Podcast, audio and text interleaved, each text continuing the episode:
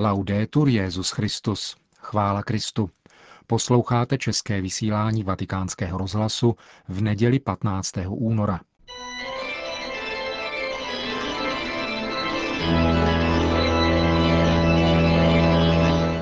Církev a svět. Náš nedělní komentář. Připravil Milan Glázer.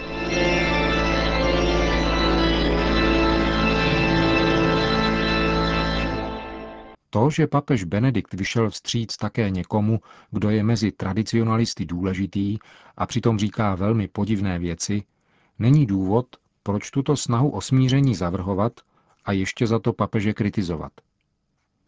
Takto jednoduše zhrnul tento týden mediální kauzu biskupa Williamsona v souvislosti se zrušením exkomunikace čtyř biskupů Bratrstva svatého 50 mluvčí Unie ortodoxních rabínů Spojených států a Kanady, rabín Jehuda Levin.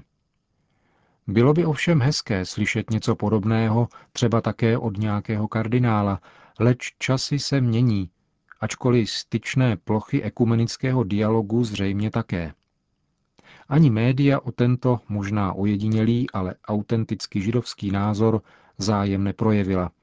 Patrně proto, že protiřečí mělkosti a povrchnosti, což jsou dogmata, jejichž nepřijetí je trestáno mediální exkomunikací. Začíná být stále více zřejmé, že velkodušné papežovo gesto, které se netýká jenom čtyřech biskupů, ale také, byť nepřímo, více než jednoho milionu věřících, vnáší do církevní diskuze témata, která jsou všeobecná, protože se týkají ústředních otázek praxe katolické víry. Dialog s bratrstvem svatého Pia X. totiž v každém případě vnese do společenství věřících právě texty druhého vatikánského koncilu. Koncilu, který v oficiálním názvosloví svatého stolce nese také přívlastek ekumenický, stejně jako předcházejících 20 koncilů církevní tradice.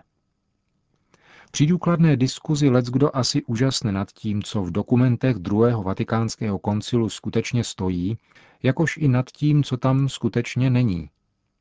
A podobně už začíná vycházet najevo, co stoupenci arcibiskupa Lefevra skutečně tvrdí a co nikdy netvrdili.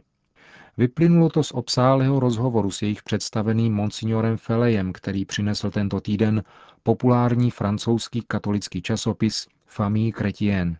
Aniž bychom zabíhali do podrobností velmi důkladné a přívětivé debaty s představeným bratrstva svatého 50. Zřejmé je to, že, jak tvrdí, uznávají platnost nové mše, textů druhého vatikánského koncilu i všechny papeže. Překvapení, které takovéto odhalení vyvolá u průměrně informovaného katolíka, svědčí o tom, že celá věc je poněkud komplikovanější, než jak je většinou podávána. Problém je však v interpretaci koncilu a praxi. To tvrdí tradicionalisté. Správným postojem věřícího k celé věci je zajisté modlitba za zdar diskuse kompetentních osob, to jest papeže a těch, které papež takovýmto dialogem pověřil. Modlit se je třeba také za ty, kteří se vůči tomuto ekumenickému dialogu stavějí s těžko skrývanou nechutí. Existuje totiž nemálo koncilních textů, jimž i hlasití stoupenci koncilu naslouchají velmi neradi. Jen jako příklad lze uvést z konstituce o liturgii. Užívání latinského jazyka ať je zachováno a národnímu jazyku se může poskytnout přiměřený prostor, zvláště ve čteních a přímluvách. Je však třeba dbát na to, aby věřící dovedli spolu recitovat nebo zpívat také latinsky části mešního řádu, které jim přísluší. Tolik Sacrosanctum Concilium – Laciné předhazování věrnosti vůči koncilu a následné liturgické reformě se může rychle obrátit právě proti těm, kteří se domnívají, že jsou v tomto ohledu bez poskvrny. Velmi snadno lze upadnout do toho, že se voda káže a víno se pije. Nejhmatatelnějším důkazem toho je slavení Eucharistie takzvaně čelem klidu. Kardinál Ratzinger k tomu už v roce 1981 v knize Slavnost víry podotýká – Postoj slavení mše, takzvaně čelem klidu, koncil vůbec nezmiňuje a dokonce jej neukládá ani reformovaný pokoncilní misál z roku 1970, ale ujal se spontánně a rychle i přesto. Nebo snad právě proto? V jiné knize nazvané Duch liturgie, vydané roku 2000, pak uplynulý vývoj zhrnuje. Celebrování čelem klidu se dnes jeví skoro jako vlastní plot liturgické obnovy uskutečněné druhým vatikánským koncilem. To je nejenom nepravda, ale došlo tím, pokračuje kardinál Ratzinger, k určité klerikalizaci. A to způsobem, který neexistoval nikdy předtím. Nyní se kněz, předsedající, jak nyní bývá raději nazýván, stává vlastním vztažným bodem celku. Všechno záleží na něm. Je to on, koho musíme vidět, účastnit se jeho liturgických úkonů. Jemu je třeba odpovídat. Vše spočívá na jeho kreativitě.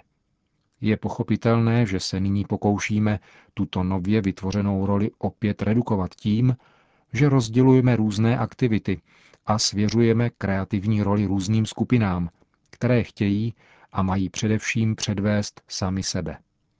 Stále méně je vzorném poli Bůh. Stále důležitějším se stává všechno to, co dělají lidé, kteří se zde setkávají. Obrácení kněze klidu formuje nyní obec v jeden do sebe uzavřený kruh. Svou podobou už není otevřena dopředu a vzhůru, ale uzavírá se sama do sebe. Tolik názory tehdejšího kardinála Ratzingera, které zdaleka nejsou osamocené. S těmito názory a hlavně argumenty je třeba se seznámit, dříve nežli se začne lacině, ba nadutě požadovat po druhých, aby byli věrní církevní tradici. Papežova služba jednotě církve je výrazem a součástí živé tradice církve, nepřerušené a rozvinuté druhým vatikánským koncilem. Není třeba se starat o to, zda papežovo úsilí pochopí a pochválí žurnalisté světských médií, tím spíše, když nezdílejí víru církve. Řešení zmíněné otázky i mnoha dalších je totiž třeba hledat především ve společenství víry a trochu mimo emoce, které se zde nahromadily, přestože i oni jsou nutným doprovodným prvkem lásky k pravdě. Zachovávat jednotu, založenou na více či méně vyjádřeném odporu proti něčemu, je mnohem jednodušší, než sjednotit se v pozitivním úsilí lásky. Bude to zřejmě zápas o významy a významové odstíny slov. Neměl by to být ovšem zápas mezi otřepanými frázemi a emotivními výlevy. A nakonec je vůbec nutné svazovat všechny dojmy lidskými pojmy, Společenství lásky a víry nelze obsáhnout lidskými slovy do úplně všech podrobností. Zápas o plné společenství jistě nebude a nemusí sledovat každý. Stačí ponechat slovo kompetentním autoritám. Poslušnost vůči nim a pak zejména k té jediné, společné všem, prověří všechny. Platí to i pro stoupence bratrstva svatého 50 ve kterém, jak ostatně ukázal případ biskupa Williamsna, také existuje dosti široká názorová pluralita. Pastýřská láska však nemůže vynechat nikoho. A ve společenství věřících neexistuje autorita, která napomáhá jednotě více, než právě Kristův náměstek skrze milost víry. A láska k pravdě vede ke sdílené radosti ze společné existence.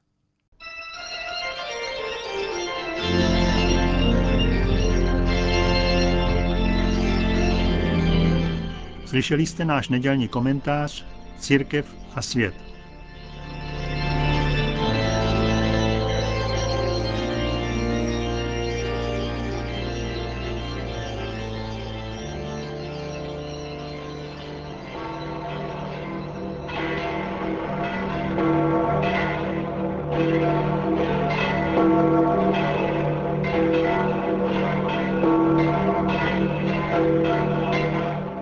Nejméně 20 tisíc lidí se dnes kolem poledne za slunečného, ale chladného počasí sešlo na náměstí svatého Petra, aby si vyslechli promluvu Benedikta XVI. před modlitbou Anděl Páně. Cari fratelli e sorelle, Drazí bratři a sestry, in queste domeniche l'Evangelista San Marco o těchto nedělích nám evangelista Marek podává k úvaze řadu různých zázračných uzdravení, z nichž bylo dnes představeno jedno velmi výjimečné, totiž uzdravení malomocného, který přistoupil k Ježíšovi, poklekl a poprosil ho, chceš-li, můžeš mě očistit.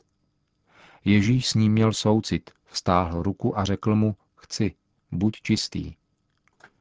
Na to došlo k uzdravení onoho člověka, kterému Ježíš přikázal, aby o tom nikomu neříkal, ale šel se ukázat kněžím a přinesl oběť podle předpisů mojžíšského zákona. Onen uzdravený malmocný však nedokázal mlčet, ba dokonce začal hlásat všem, co se mu přihodilo.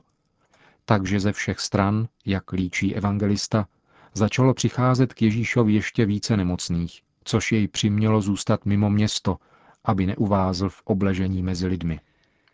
Di seguendo Gesù al leproso si purificato. Secondo l'antica legge ebraica, la lepra era considerato Ježíš malomocnému řekl, buď čistý. Podle starého židovského zákona byla lepra považována nejen za chorobu, nýbrž za nejtěžší formu nečistoty. Kněžím proto příslušelo ji diagnostikovat a nemocného prohlásit nečistým, takže se musel zdálit ze společenství a zůstat mimo své obydlí až do eventuálního a dobře prověřeného uzdravení. Lepra tedy představovala určitý druh náboženské i občanské smrti a její vyléčení bylo jakýmsi vzkříšením. V malomocenství je možné spatřovat symbol hříchu, který je pravou nečistotou srdce, schopnou vzdálit nás od Boha. Tím, co by nás oddělovalo od Boha, jak to chápali staré normy, tedy není fyzická choroba lepry, nýbrž vina, tedy duchovní a morální zlo. Proto žalmista zvolá, šťastný je ten, komu byla odpuštěna nepravost, jehož hřích je přikryt. A potom, obrácen k Bohu, praví, vyznal jsem se ti ze svého hříchu, svou nepravost jsem nezatajil. Řekl jsem, vyznávám se hospodinu ze své ničemnosti, a ty jsi odpustil, co jsem zavinil hříchem. Hříchy, kterých se dopouštíme, nás vzdalují od Boha a nejsou-li pokorně vyznány v důvěře v boží milosedenství, vedou až k tomu, že způsobí duši smrt. Tento zázrak proto nabývá velkého symbolického významu. Ježíš, jak předpověděl Izajáš, je služebníkem páně, který nesl naše utrpení, obtížil se našimi bolestmi. Ve svém umučení se stal jakoby malomocným, nečistým od našich hříchů, odděleným od Boha. To všechno učinil z lásky, aby nám vymohl smíření, odpuštění a spásu. Ve svátosti pokání nás ukřižovaný a vzkříšený Kristus očišťuje svým nekonečným milosedenstvím, vrací nás do společenství s nebeským Otcem a s bratřími. Obdarovává nás svou láskou, svou radostí a svým pokojem. Cari fratelli e sorelle, invochiamo la Vergine Maria. Drazí bratři a sestry, vzívejme panu Marii, kterou Bůh uchránil před veškerou poskvrnou hříchu, aby nám pomáhala vyhýbat se hříchu a přistupovat často ke svátosti spovědi, svátosti odpuštění, kterou je dnes o to více třeba znovu objevit v jejím významu a hodnotě pro náš křesťanský život. Po společné modlitbě Anděl Páně pak Benedikt XVI. udělil své apoštolské požehnání. Sit nomen Domini benedictum, ex hoc nunc et usque in seculum, adiutorium nostrum in nomine Domini, qui feci celum et terra, benedicat vos omnipotens Deus, Pater et Filius et Spiritus Sanctus. Amen.